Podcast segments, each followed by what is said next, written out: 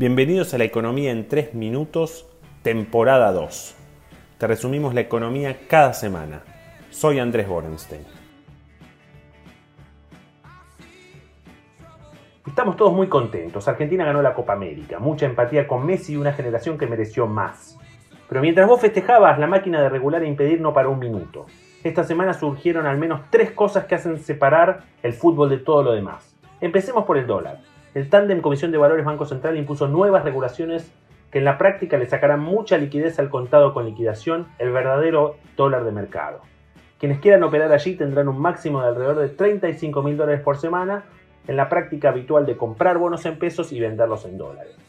El gobierno busca evitar que suba el precio, pero la mala noticia es que ahora tener dólares afuera vale más que ayer. El mercado ya encontrará una forma de hacerlos valer. Será quizás con acciones.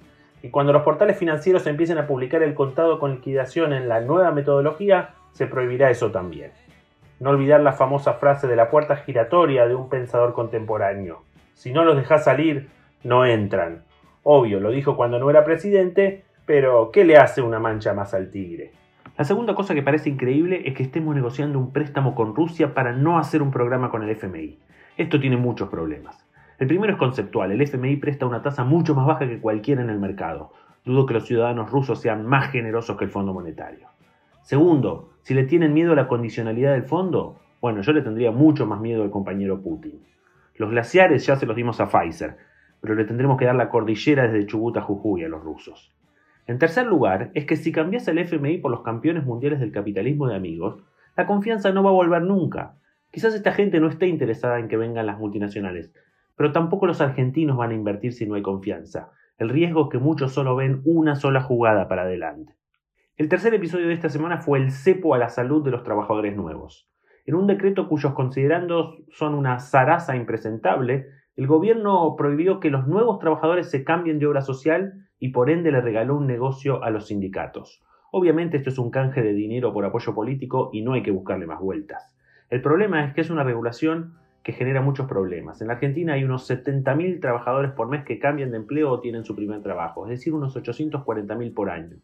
Asumamos que algo menos de la mitad cambiaría de obra social, están regalando los aportes de 400.000 personas. La implicancia de esto es que le quita dinamismo al mercado de trabajo. Gente con familia a cargo puede no cambiarse de trabajo si hay un empeoramiento de la prestación de salud. En algún caso las empresas pueden optar por pagar ese servicio y por ende o aumentan su costo laboral o reducen lo que pagan de bolsillo los trabajadores.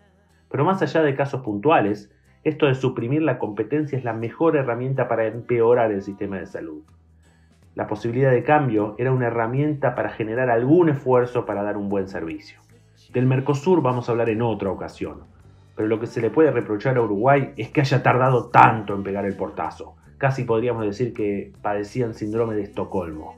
En la coyuntura se confirmó que mayo fue otro mal mes para la actividad y que junio levantamos la cabeza. Los datos que salieron de 4 o 5 sectores apuntan a una buena mejora respecto de mayo, algo que pinta que va a continuar en julio.